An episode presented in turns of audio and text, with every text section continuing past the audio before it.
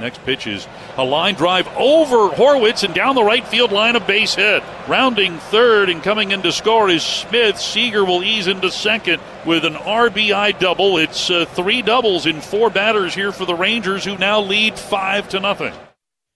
That was the call yesterday on your home for Rangers baseball. This is Shan, RJ, and Bobby. We are joined by Bret Boone, host of the Bret Boone podcast, an Audacy original featuring the most notable names in baseball and all around sports every week. After the Rangers won their fourth in a row, 6 3 over Toronto, they're one game back in the West. They have that number two wild card spot right now. Good morning, Bret. How are you, sir? Good. How you doing? Uh, better than Max Scherzer. What is a tricep spasm? what the heck is that? to to be honest with you, I don't know. I think we're going to find out more today. Obviously, if Max came out of the game, uh, something's not right. So hopefully, it's something that's that's passing. Maybe he'll miss a start. Maybe he won't. But I think we're going to get more information today. Texas at this point, you know, they, they they've had a great year. Obviously, in the last month, hit a skid uh, starting to play better again. Um, getting Eovaldi back. I know his first outing wasn't great. Scherzer got lit up his last outing, but last night he went out pitch five before the injury, gave up no runs. And I, and I think all along I'm looking at this race, and we all have been looking at this race with Houston, Seattle back in the mix now, uh, and Texas. The key to Texas is you got to have that one-two at the top.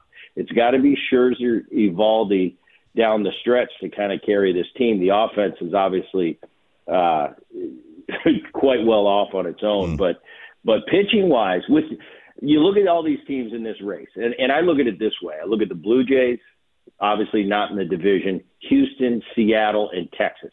There's four really good teams right there. There's only three spots in the postseason, so one of those teams is going to be out. Who who it's going to be? We'll see down the stretch. I still like this Texas team. Obviously, got to wait for the Scherzer news. He's a huge huge part of that run, obviously down the stretch. That's what they got him for.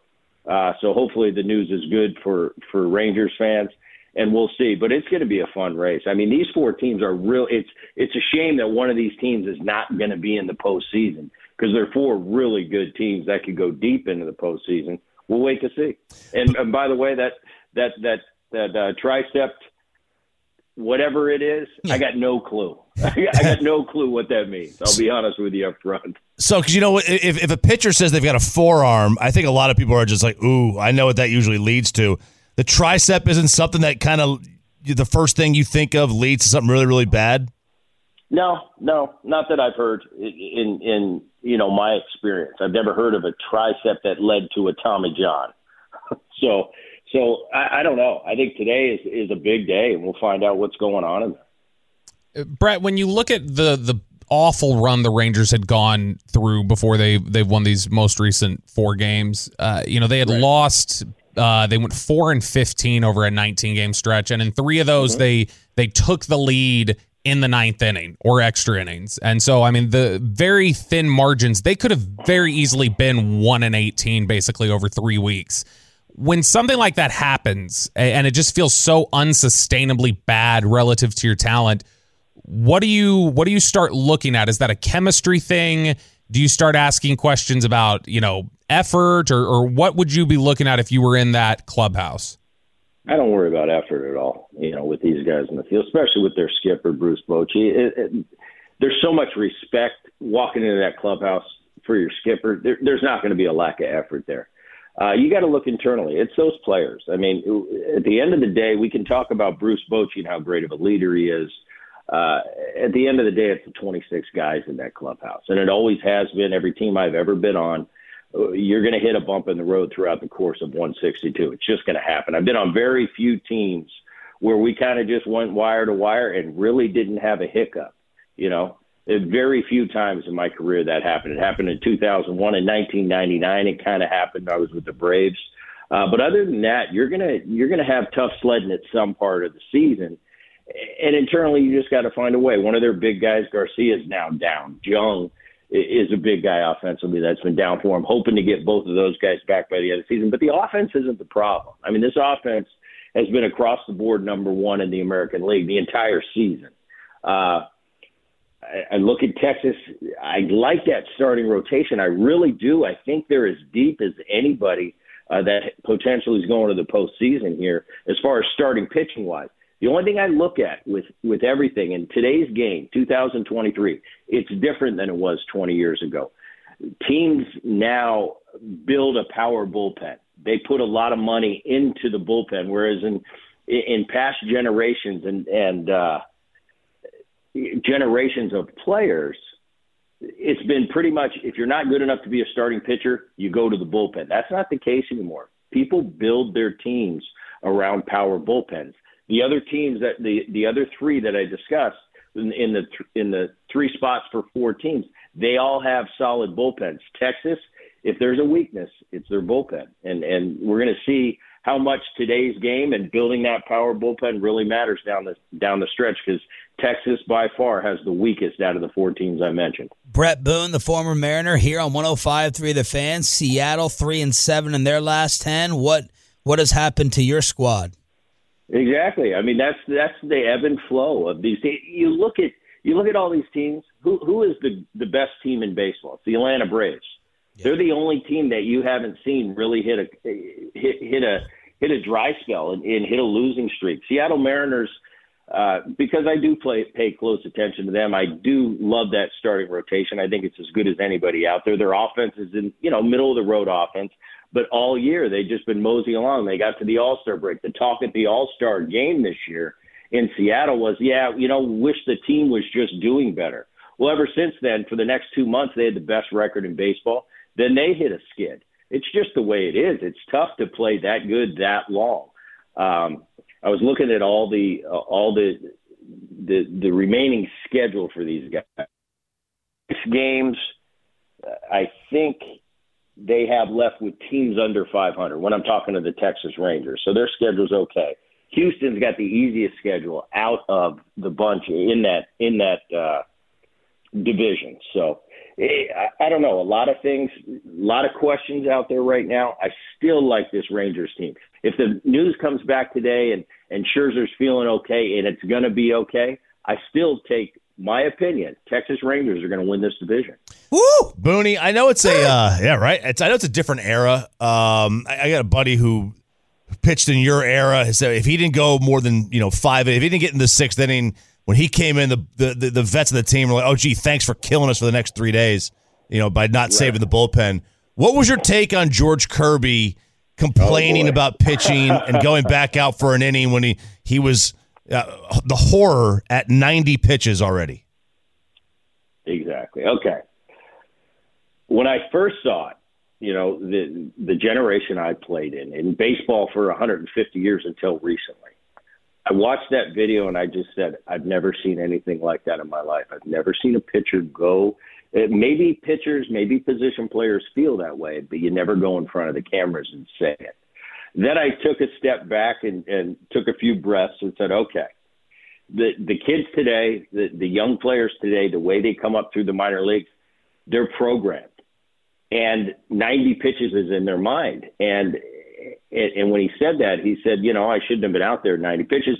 Next day, he comes back, retracts a little bit, apologizes, but it's out there, and and it's all about how his teammates receive that. You know, I know as a teammate, I'm looking at that going, are you kidding me? You know, we all haven't felt great. We're all kind of some days aren't at our best. We feel it internally, but we don't verbalize it to the press. So it's going to be really interesting. I think Kirby's pitching tonight. It's going to be really interesting how he comes back that first start after all kind of the, the, the scandal that went on with, with his words on, on video. Uh, I think it's something today's game. They're probably going to get past it. If if Kirby goes out today and pitches six and pitch, pitches six shutout innings, I think it's going to be something of the past. As a team at this stage, they, they've got enough veterans in that clubhouse to kind of – get past this. They probably had internal talks. Kirby's probably thinking, you know, I didn't really mean to say that. From all the guys I talked to in Seattle, my friends, guys still tied to the organizations, I talked to them uh, privately and, and asked them, and and I got a resounding. Uh, we really like this Kirby kid. This Kirby kid's a gamer. That's out of character for him to say something like that. So I trust the guys I talk to that are around that team a lot more than I am and they all had real positive. This guy's a gamer. This guy's got big, you know, I can't say it on air, but but he's got some cojones. So hmm. I, I'm hearing that from from guys that are around the team on a daily basis. That that gives me some positive feedback instead of just jumping onto that that that soundbite that's going to keep playing and playing. It's not a good look. Definitely wasn't a good look, especially this time where Seattle slid a little bit. But it's all going to be how if Kirby goes out there and pitches the way he's been pitching all year, this is going to be forgotten real quick. Bret, I want your athlete opinion on on grass versus turf. This is always a fight in the NFL. We have Jerry Jones on every week. He says there's no reason to go to grass, although players seem to all want it. The NFLPA has just called for grass in all stadiums after the Aaron Rodgers injury. Do you have a major preference, or is there no argument that grass is better for athletes versus turf? Well, I think Major League Baseball, uh, you know, you'll see at the minor league level now, just from a maintenance, just from a fiscal responsibility, it's it's there's no maintenance. But in the big leagues, when you had kind of unlimited resources and you have a grounds crew of 15 or 20 guys, I think Major League Baseball loves that grass because because it's perfect. And you go out to a major league field and you see, I mean, it is you can get down there with with a protractor or ruler, whatever you want, and it's perfect. So I prefer the grass if you have the people to maintain it. At the lower levels, uh, not really. The only thing is the grass is getting better and better. So they they're it really resembles natural grass as much as you possibly could. And the one thing about the fake grass I liked as an infielder is it was predictable. You were never going to get a mm. bad hop. There was there was never a divot. You know, when when when you turn real quick and, and catch a spike and a divot in the grass, well, that could come back later if the ball hits there and give you a bad hop. The fake grass, never a bad hop. So mm. so I as a player prefer it, but I think aesthetically, uh, because you do have the resources at the big league level, the grass for baseball players, it really doesn't matter. It really doesn't matter as far as a, as a health as a health thing. So you didn't it, feel more uh, cautious, like running on it, making a turn one versus the other. No, but but you remember when I came up, it was the early '90s, so it wasn't this natural, nice grass we have. This 2023 mm. fake grass that they have now, that's state of the art. I mean, I came up when you're playing in Montreal and you're on that old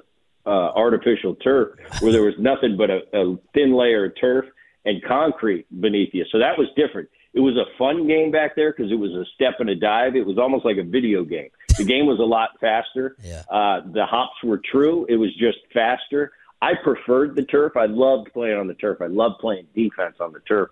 But the wear and tear on your body over the years, I definitely started to feel it. I remember as a young player in Cincinnati, we had the artificial turf, and most of the teams, most of the stadiums back then when I first came up did, and I loved playing on the turf. And I always used to say it. You know, I'm 22, 23 years old, and I remember uh, teammate of mine, my my double play combination, Barry Larkin, walking through the clubhouse, and he was four or five years my senior, and he'd have ice bags toe, you know, from toe to toe to head and after every game, and I'd say, "Come on, man, how old are you?" He goes, "You play on this turf for a few more years, you're going to figure it out." well, I did. You know, down the line, I my knees started to bother me, and and fast forward five or six years later, I was a I was a Barry Larkin with knees on my uh, or with ice on my knees and my shoulders, and it was all from that artificial turf. A lot of fun to play on when you're young. It's a young man's game to play on that turf, but it was tough over the long haul. You look at guys like Andre Dawson, played on it his whole career, and now he walks the way he walks.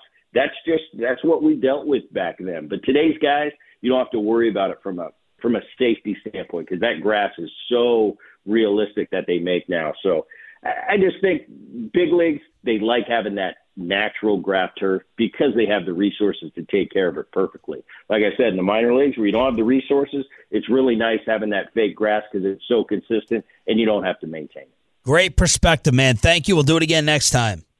You got it. Thanks, guys. That was Bret Boone, host of the Bret Boone Podcast and Audacy Original. Make sure to follow the Bret Boone Podcast on the Audacy app or subscribe wherever you get your podcasts. How serious does Bassick think the Max Scherzer injury is? Crosstalk with KMC next.